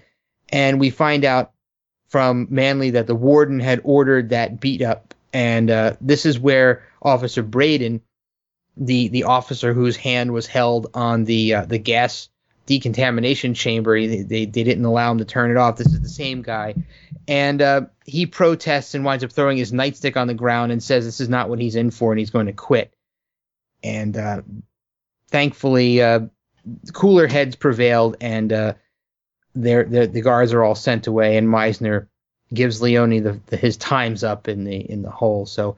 Uh, this was a really tough sequence for me to watch, and I, I, I'm not sure how it was for you guys, but uh, Craig Cohen, how did you feel about this Yeah, it is a tough scene. And again, I think it's really completely due to the fact that Stallone really delivers here in terms of showing the uh, the slow mental breakdown of the character, but also the physical breakdown of the character, where by the end of this sequence, when they're dragging him out, he looks beaten down. He looks weak. He looks different than he did going in. And mm. it's more than them just giving him a little bit of makeup. It looks like he went through some kind of physical change. And, and I'm not sure entirely what Stallone did, but you, you can imagine that, you know, it wouldn't have been hard for him to go in and make a slight tweak to his diet or his workout routine to sell that fact. And I think that's another thing that Stallone really brings to the table that a lot of actors can or, or won't, is that complete control over over his body and, and his ability to present himself certain ways. And we've seen him different sizes in different movies. And I think that's what's really most impressive about this se- sequence is the, you know, the, the mental and the physical breakdown, and, and that really sells it. And and you're one hundred percent right, Jeff, in that it's really a tough scene to watch. Yeah, Jeff Ferry, uh, six weeks in the hole. Like you said, I mean, I don't know that I would last one day having to get up every hour as they turn on the light. I also do enjoy that they, uh, at the beginning, he's trying to fight it off, like he's doing the push-ups. He's trying to keep himself in shape, and you're like, all right, you know, I'm on his side. I think he can he can make it. And then you don't know how far into it, but it gets to a point where he can't even get up anymore. And the guards go in, and it's so bad. When the guards go in and drag him out of there to beat the crap out of him, at that point, I would have been happy just to be drug out of there. And that's fine. You can drag me out of there and beat the hell out of me. That, at least it got me out of that room for five minutes. I mean, it could it would have been worse to get beat in there. And like you said, and they, they drag him out of there at the end. I don't know if their if their end game was to just beat him to death in his cell or on his way up. But uh, yeah, they get broken off by Meisner, and you get the scene with the uh, the other guard who's not a sadistic psychopath like the other two. Which is a good scene because you have all three levels there. You have the guys that are totally in with the warden. Then you have like the younger guy who wants no part of it. And then you kind of have Meisner stuck in the middle mm-hmm. where he's still, he's a company man. He's still with the warden, but he's got no time for the other. Like he hates Manly, which is awesome. Like he, he delivers the line I say at the beginning when he screams at him. But, uh, yeah, I do like him hating Manly, but I mean, it, it is a tough scene. It is not easy to watch. you, You're so happy when he gets back. You never thought you'd be happy to see someone get tossed back into a jail cell. You're like, oh, thank God he's back in there. I agree. And so Leone is back, is getting led back to his cell by Meisner, and he's clearly in very bad shape, um, not looking good at all, as Craig Cohen referenced. He's got some bags under his eyes, and, and he generally looks really haggard and, and even a little bit thinner. Um, Meisner at least seems to have a little sympathy Uh, for a situation, and and Braden, Officer Braden, comes in uh, to take his cuffs off, and despite all of the, the torture that Leone has just been through, he attempts to uh, joke around a little bit and exchange pleasantries with Braden, who we find out has hidden all of the letters uh, from Leone's girlfriend in his bed. So uh, we see that some of the guards are shifting over to Leone's side, so maybe a little brief glimmer of hope. And I, I absolutely love the emotion, again, more nonverbal acting, emotion from Stallone as he's reading these letters. And you, you can see the the relief, and after what he's just been through, uh, he realizes that she's still out there. She still cares. She's written him all these letters, and uh, maybe that gives him a little bit of energy uh, to get back in the game and, and serve out the rest of this sentence despite the, the potential torture that could be coming down the road for him. So finally, a little bit of emotional payoff uh, for the audience, who's been put through the ringer with uh, Leone at this point. So uh, after his six weeks, he returns to the auto shop, and, and conveniently all of his friends are there waiting for him. And uh, first base, of course, being the hothead, wants to get revenge on Chink right out of the gate. But, he, of course, he waited for Leone to get back for that. And this is where we get an awesome back and forth, and we get a really great, impassioned, angry, frustrated speech from Stallone as uh, first base is uh, giving him crap for going back on his own avi- advice about protecting what's yours and and uh, protecting your people. And Leone just goes back at him, and as he's started to realize that, you know, this is the Warden's world, this is Drumgoole's universe, everything in it is owned by him, and there's really nothing that anybody can do. Everybody is powerless. If if Drumgoole wants to to do you in, he's going to do it. And and it was like a two-stage, so he kind of seems to calm down a little bit, and then as he's walking out, he turns around and, and has another uh, a bit of an angry bout. And I thought that these range of emotions from Sly, we see him in his his uh, cell reading the letters, and he's he's emotional. He looks like he's just just about to, to lose it. And then you see this extreme of anger uh, as he gets back, and his friends jump down his throat and, and attempt to get him to, to get into a fight. So Craig Cohen, this emotional ride uh, between the torture and, and the auto shop. Yeah, I, I think this was a really, really great payoff for that scene I talked about, or that we talked about earlier, where he's teaching first base to drive. And it really shows and makes you wonder how much of what he says he really believes, or if this whole speech is sort of driven by what he went through. And is he really, really broken down? To return to um, Steve's email, he says that this um, section of the movie has one of his favorite lines when he's yelling at his friends and says, "This whole damn place is his," and Sly's voice actually cracks when he says it. And as far as he can tell, this is the only movie of this um, of his where that happens. And uh, I thought that was a really neat detail that I actually looked out for, because I read Steve's email before watching the movie for this sit down. And I think that really adds to the sequence. And uh, It, it's a really, really great take um, in a really, really good scene. And this really sort of took me back to maybe, I want to say, the end of Rambo First Blood Part two, hmm. where he's giving that "I want what they want" speech. I'm really trying to find the last time he tapped into this kind of this kind of acting ability, because it's been a while at this point since we've seen it. Hmm, agreed. Jeff Ferry. Yeah, like you said, it's a it's a good scene. It's it's it's like his. I think the problem comes down to with his with his guys is he's giving guys advice on how to survive in prison for guys that have got like ten years left, fifteen years left, twenty years left.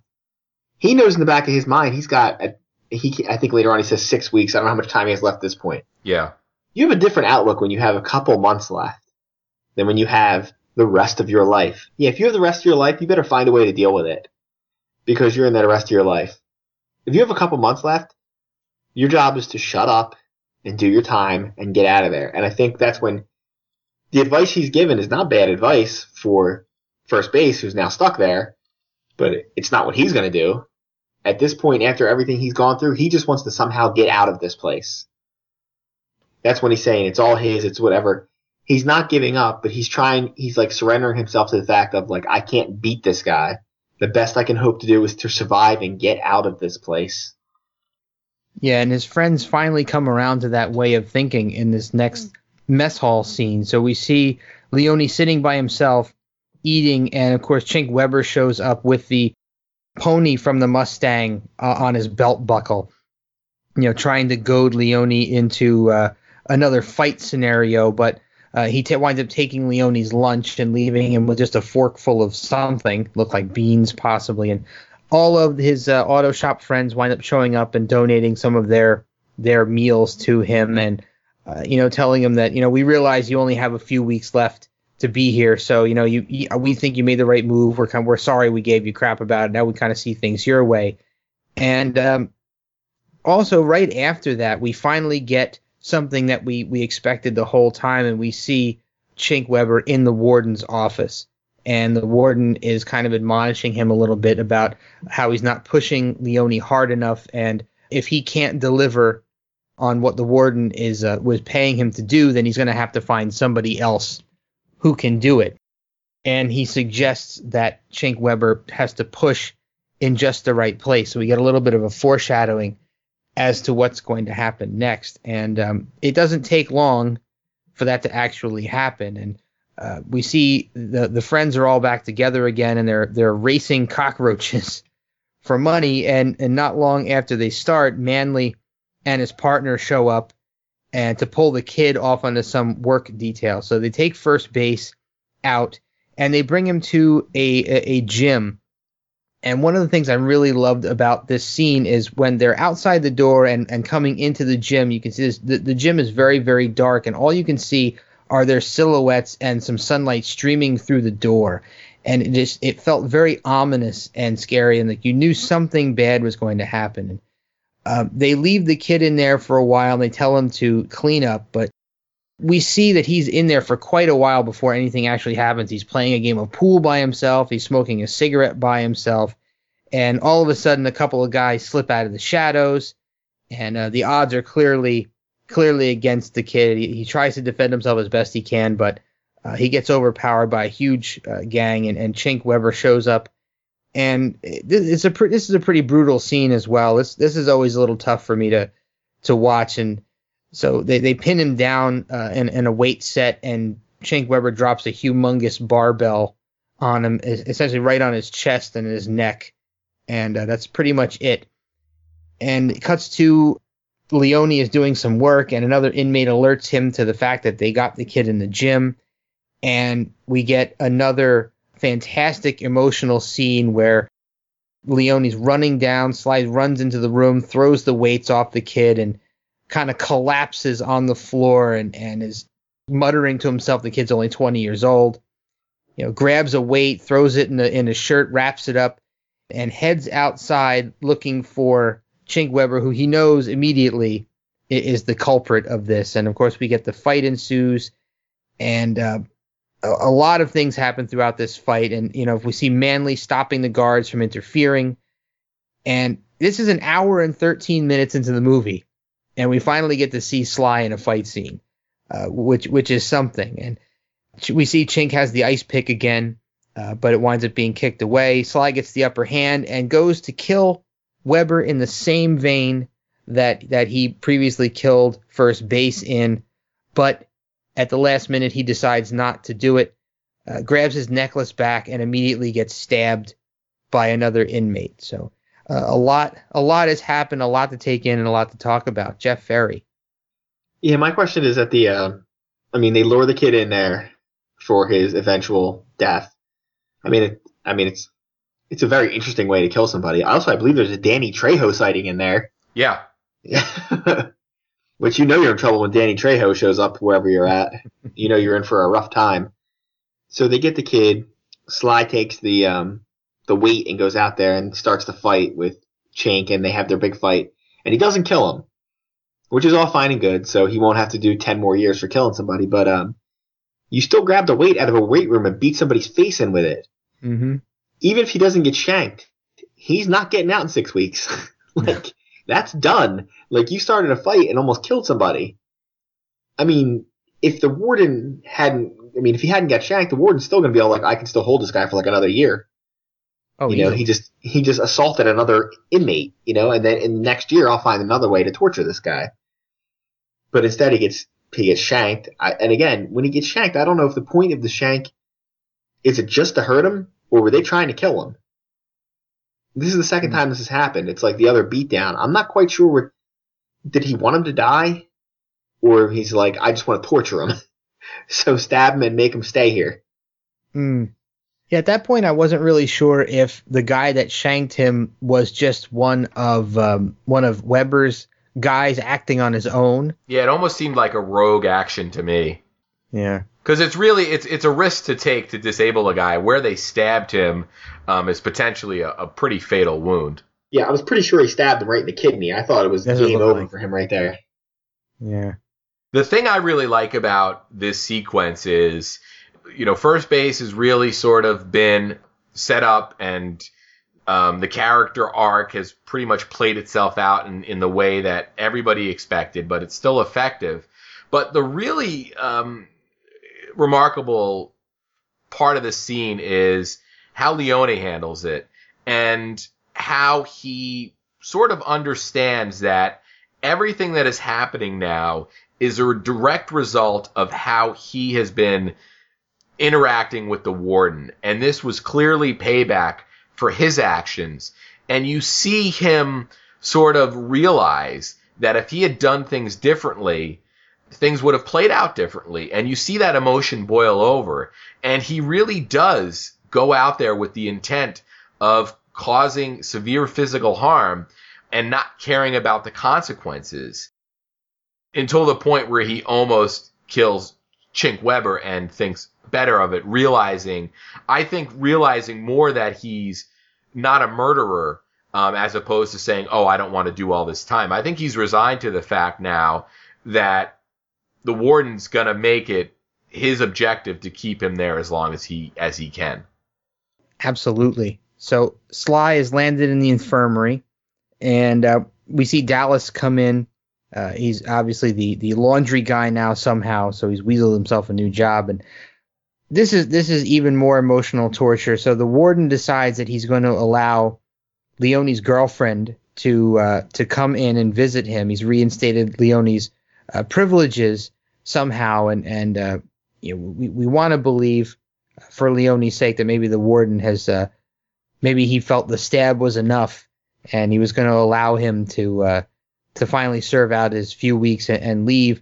But uh, Manly and his partner lead her in. They draw some curtains across, and just as they're getting cozy, they come back in. Manly storms back in and says the warden they change the warden has changed his mind, and it's time for the visit to be over. And uh, it's pretty pretty jarring, and uh, we we almost see a slight altercation as uh, you know Leone tells them not to put their hands on her, and and she winds up leaving. And it's it's pretty, pretty bad. And so next thing we see, Leone gets visited. He's feeling a little bit better. And a guy in a wheelchair rolls up and claims to have known him from the same prison uh, that, that he escaped from, the one that uh, Tom Sizemore's character attempted to, to trick him into believing they were in together. Uh, but this time, this guy doesn't fall for the A-block trick.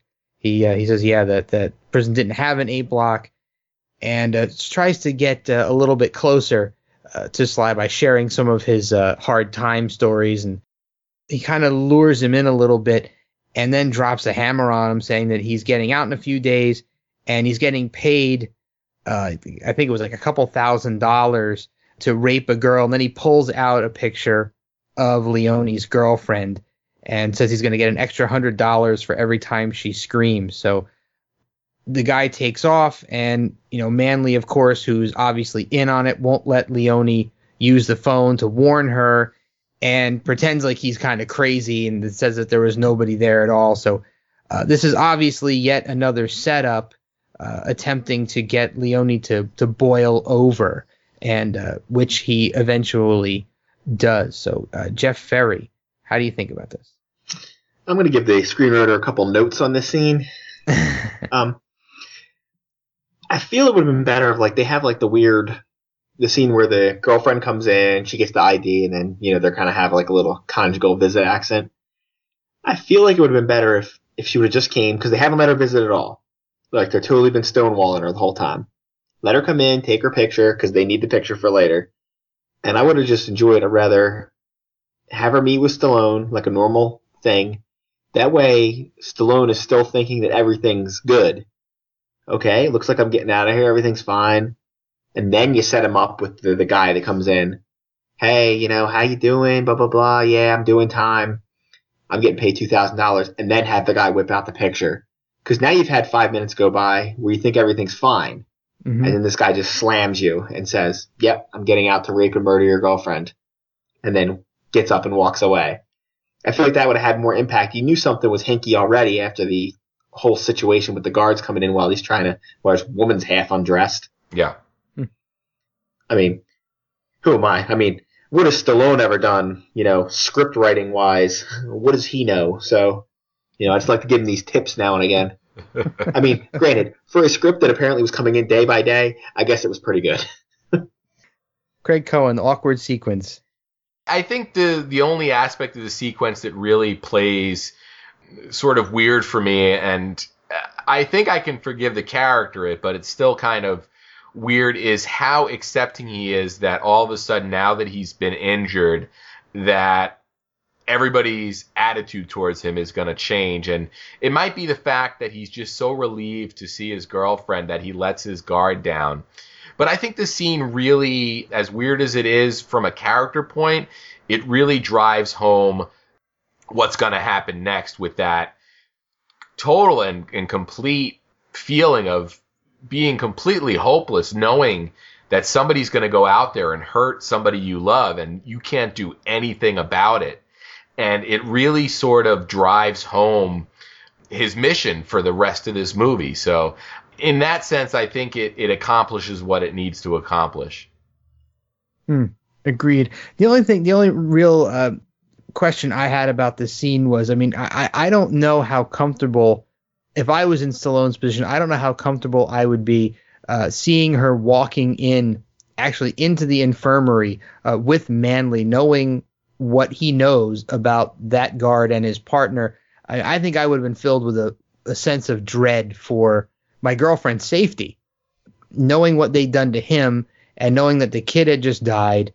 I would have, my mind would have immediately jumped to the fact that the warden was planning to do something to her uh, to get to him. Right.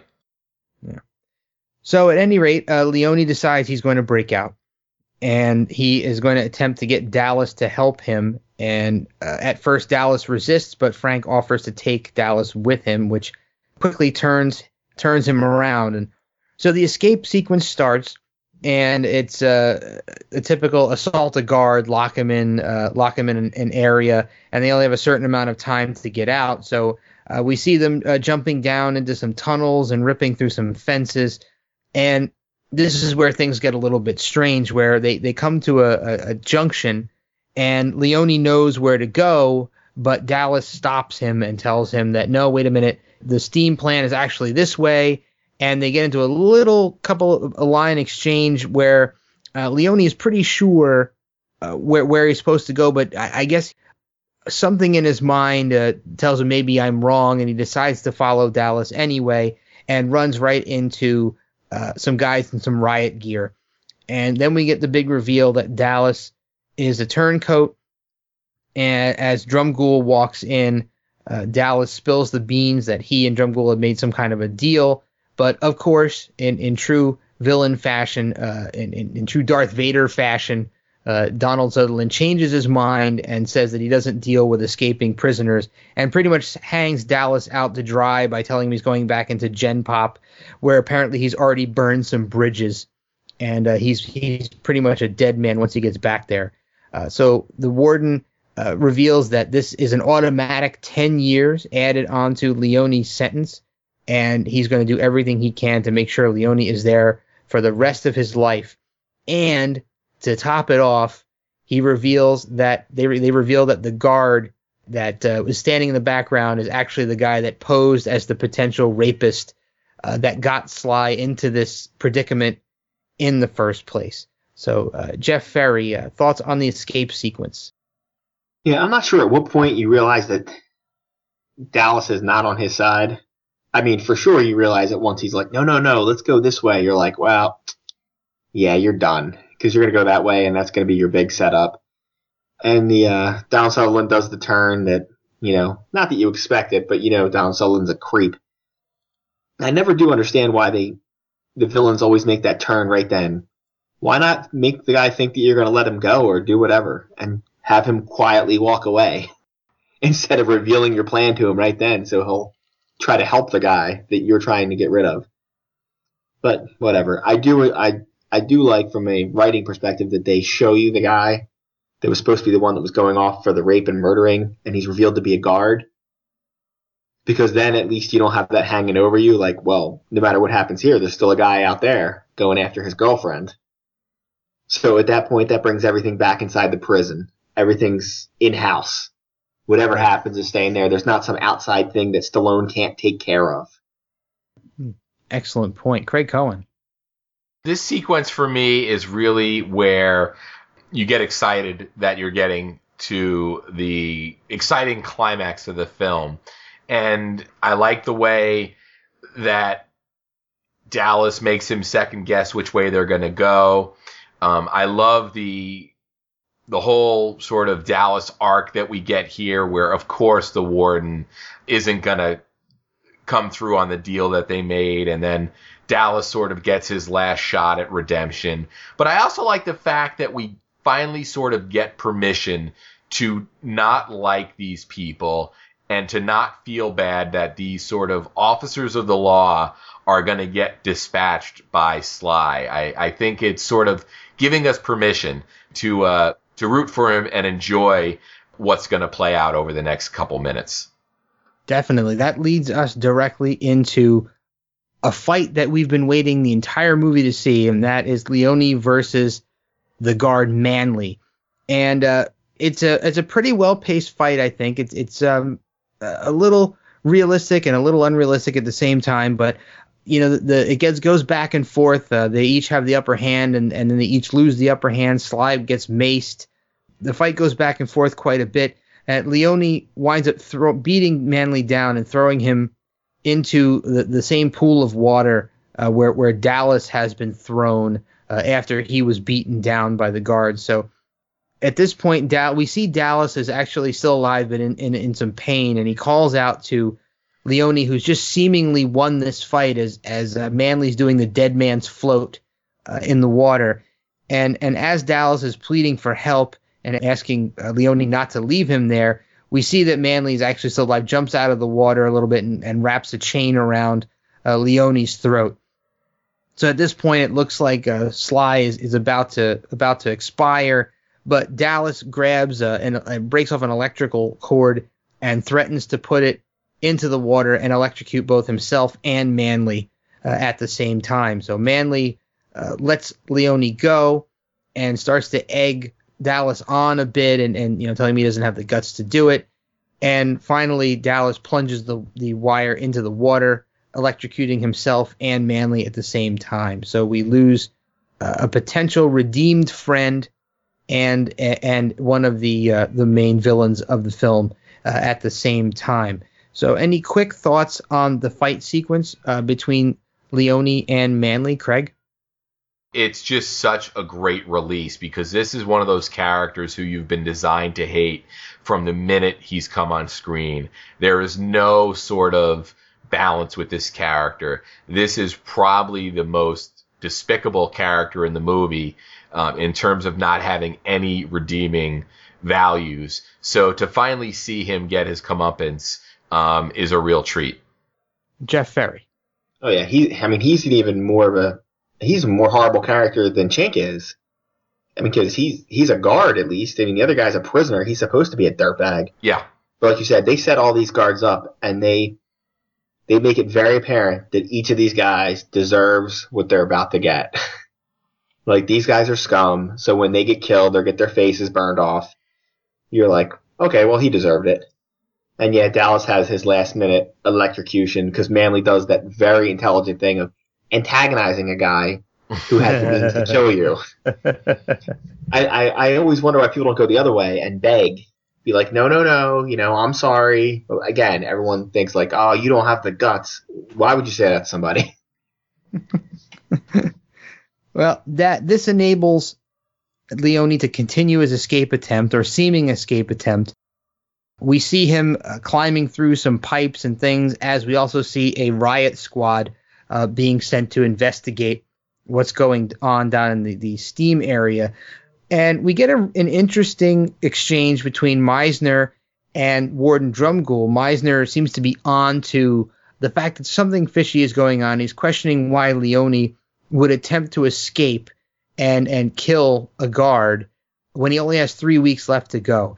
And I, I think that's really great that Meisner has been playing this middle ground Uh, throughout it, and he's finally starting to put two and two really together and understand that something really uh, sinister is going on here. So a uh, great stunt moment for Sly when he jumps from the roof of one building to a, a metal ladder on a, on an out an exterior wall of a, what looks like a silo of some kind. Sly a returns to uh, the the well room, the pipe room, where we saw him drop the cigarette down earlier in the movie, and he makes it look like he escaped through that area and to, to mislead them. And the it works. And Meisner and um, some other guards are out searching in a pond outside. And as they're out there, Meisner says that he wants to call in the local P D to help with the search. And the warden shuts him down, saying it's an internal matter. So once again, you know, the warden is, is trying to to, to cover up his own tracks and not not have anybody he can't control uh, look into it. So this sequence comes to a, an abrupt halt when uh, Leone sneaks up behind uh, Drumgoole, uh, who's watching on some monitors trying to find where Leone went. And uh, we see a, a knife being lifted up under Drumgoole's throat. And Leone says, "I could have got out, but I'm not going to spend my life running from you." And he leads uh, Drumgoole into the electro- same electrocution chamber that uh, we saw Sly in earlier in the movie. And uh, Sly starts giving a rundown of all of his friends who, who have died uh, at the hands of the warden's plans. And uh, all the while he's strapping the warden into the electric chair uh, that, that he was bragging about having refurbished earlier on in the movie. And, uh, you know, Leone seems to know how this whole machine operates. He's priming it up, getting it to work. He's pulling some levers down. And finally, he's he's got his hand on the last lever. And as he is uh, looking like he's about to, to execute the warden, we see the, the police pulling up outside. All the guards are outside with guns. And, and Leone ties his hand, straps his hand to the, the final lever, Uh, in an attempt to ensure that even if they do take him out or they do shoot him, uh, that when he goes down, the warden is going down with him. And he even goes so far as to try to uh, antagonize the guards into shooting him, uh, you know, yelling, "Shoot me, shoot me." And uh, we get the reveal that, that Drumgoole starts to beg for his own life, and he uh, gives a, a confession, uh, a, a potential deathbed confession that uh, he did set Leone up, and everything that he's saying was true. And uh, we get a kind of almost a, a almost funny moment. Uh, I'm not sure even if it's if it's funny or if uh, I, I always got a chuckle out of it, where uh, you know, Sly pulls the lever down and, and nothing actually happens, and then he reveals that he pulled the, the fuse out. Yeah. So uh, he, he didn't actually have any intention of killing the warden at all. What he really wanted to do was get the confession out of him, and uh, thankfully Meisner was there to hear the whole thing. So. Quite a, a bit of, of sequence there, uh, Jeff Ferry. I mean, it's a great scene leading up to that. Like, he leaves just enough clues there for the guards to make them think that he's out there swimming around in the pond. They, they're all out there looking for him. And he, you know, while everybody's gone, he's able to sneak up and grabs the warden. I mean, at that point, you just gotta, you gotta remember that movie logic is in, uh, in play here. That yeah. I understand the man had the electric chair refurbished. It's highly unlikely it's still hooked to the electrical grid. I mean, I don't know that anyone would go that far where, I mean, he gets with Leone at first and he's kind of like, well, you don't know how to work this machine. But, I mean, it's only a series of levers. I don't know that it's the most complicated machine ever to run. All he has to do is prime it. And then, I mean, this guy, you knew this guy could work with engines. He's not an idiot. He might have been able to figure it out. And yeah, don't you think he might have needed a key or something? Not like anybody could just come in and turn it on. I don't know, though, because you look at, like, look at airplanes and stuff. Like, you, you could walk in, you could just take a fighter plane and take off in it. There's nothing, there's no key to it. I mean, if something's supposed to be protected enough, you don't need something like that. Plus, of course, the whole thing of there's no reason it would be hooked to the electrical grid. But, I mean, whatever. I understand. It, it makes for an awesome scene, so I'm I'm going to allow it. You just let that go. Uh, Craig Cohen, are I you going to allow it? Oh, sorry, Jeff, you weren't done yet. Oh, no, it's just a – I mean, it's a great scene. That's why you can let it go. If if the scene stunk, you'd be like, oh, that's ridiculous. That That's not going to happen. But it's a really good scene. And the confession from Sutherland, it's a very Weasley confession. So, like, it, he plays it so well. That's why you let it go. Craig Cohen. I, I will allow it, and I will say that I love everything about this sequence. Beyond Donald Sutherland's perfect – Um, being electrocuted acting. What I really love about this is down to the fact that he is putting his life on the line. Leone is will will show that he is not a murderer. That if for whatever reason these cops do kill him, his arm would drop and they would learn that the fuse had been removed. So I really like the fact that he's not really he doesn't want the warden's life. He just wants that confession. And I like the fact that he's willing to trade his life even to be vindicated. I think it's an incredibly um, effective ending. I think it's well acted. I think it's well shot. And I think it's really um, a great a great climax for this movie. Excellent. I completely agree. And so the movie has climaxed. We, we, the warden has been let off in chains. He's been uh, de- arrested uh, by Meisner, and um, we're not exactly sure what's going to happen to Leone. But uh, after a quick fade out and fade in, it's Leone's release day. And apparently he's a big hero because the entire prison has come out to see him off. Uh, tons and tons of guys are cheering him as he uh, makes the walk towards the gate and, and his freedom. And uh, Eclipse shows up and, and gives him a, a final cigar to, to bid him farewell. And uh, Meisner walks Leone out solo and uh, gives him a, a a chance to crack one final one final joke. Uh, that that does get a, a smile out of Meisner. He compliments, uh, says he'll always miss his smile. So we get a little bit of a joke at the end, some little bit of levity uh, between uh, Sly and, and Meisner. And we see that the gate opens and Sly gets to have one nice rainy kiss with his girlfriend who's waiting outside for him. And the credit sequence begins to roll, which is a, a nice photo montage of a lot of the things that that happened in the movie. So I guess this is a good point to have our final thoughts on this movie. So who wants to go first? Yeah, I will just jump in and say that um, the final part of Steve's email points out that we're getting this recap, which seems to be um, really effective. And they used it in Rocky four, so I guess they thought it would be great to use it in this. And we're going to get it again in Rocky five. So it's it's kind of funny to see those um those techniques that are carried over from Sly film to Sly film. Uh, and I got to say that overall this film, um, like I said, we talked about earlier how this really feels like it could have been a film ten years earlier in his career. Uh, and I think we're also getting ready to enter a really interesting phase of his career looking forward. So I, I think this is one of the stronger non-Rocky, non-Rambo movies from the, you know, the mid to late eighties. And if anything, I think that there's probably a better cut of that movie out there somewhere. I think if you shave ten minutes off this movie and make it ninety-eight minutes, uh, I'd call it almost the perfect Stallone movie. Wow, excellent. Jeff Ferry? I would agree with that. I mean, there's definitely some shaving here and there that could be done. Uh, basically, anything you cut out with the girlfriend, I think, would be good. But that's a personal opinion. Uh, I truly enjoy the last moment with Meisner when he says, "I'm really going to miss your smile." And he get, he just stares blankly back at him, but then he gives him like a little grin and lets him go. I mean, he was one of my, like I said, John Amos was one of my favorite characters in the movie. Yeah, like he said, he leaves and they have like the, the pictures at the end from the same thing from Rocky four and five. It reminds me of like, it's so that time frame, those late eighties, right into maybe the early nineties thing to do. Just like um, you might have seen the old T V shows that used to end with the freeze frames. It's like mm-hmm. so of its time. Like you would never see that now, and like it would be crazy if they did it.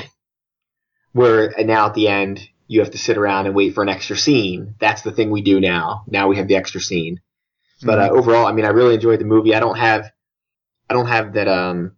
nostalgia for it. Like I don't have this nostalgia love for it. For me, it's just a movie that I watched and was good. But I mean, it could have easily been, it could have been a movie from eighty-three. Yeah, I mean, for Stallone, it could have been a movie from like ninety-eight. I mean, it's just one of his, it's good. It's above average because they got good people in it. And like I said, it probably could have been a really tight film at ninety-five minutes, but that would have necessitated somebody having a script before it started. So working with what they did, I'm pretty impressed with what they got. Wow. Glad to hear you guys uh, have have a, a, a good reviews for this film, because I, I've been a, a big fan of this. This is one of my favorite non-franchise uh, Stallone movies. This and, and Cobra rank really high for the non-Rocky, non-Rambo Uh, films for him. And you know, thinking about it, it I, I've seen it a, a, at least a good handful or more of times, and I don't think this movie necessarily feels like it's anchored in a certain time period. You know, I think you guys both alluded to the same thing, saying it could have happened in the nineteen seventies and or it could have been a nineteen ninety-eight film. I think that, you know, it, it was made in nineteen eighty-nine, but it doesn't doesn't feel like an eighties movie necessarily, you know, and uh, I, I think it has a certain timelessness to it. And I, I love the cast for the most part. Like Jeff Ferry was saying, there was some really fantastic casting that was done. There was only a couple of questionable moves. And I do agree that I think that the movie could be tightened. I think for me, it, they could they could cut a little bit out of maybe the football game. Uh, that that would have been all right. That's that did seem a little overlong, and there were a couple of other uh, short sequences they could have probably made a little bit shorter. But I think the fact that this movie really didn't have a script and it was being delivered as it was being filmed, I think it still comes off very, very well for, for having been a kind of a last minute sort of a let's fit this in Sly's availability schedule type of film. So as we move on to, to more of the, the things that are to come, this this does mark an interesting turning point for Sly's career as a whole. Yeah. And uh, excellent run through of the movie, Jeff. Thank you so much for sort of taking us through that. I know um, if if anybody was equipped to do it, it was you. And uh, uh-huh. I think we had a, a really excellent discussion. And you pointed out something that I think is really interesting in, in that we're recording this while the um, Academy Awards are on the air. And um, yeah. we're sort of sl- showing solidarity to Sly, maybe, in the fact that the the Oscars have really snubbed Sly ever since rewarding yep. him in nineteen seventy-six. So uh, it's kind of fitting that we're recording um, our celebration and analysis of one of his movies on Oscar night.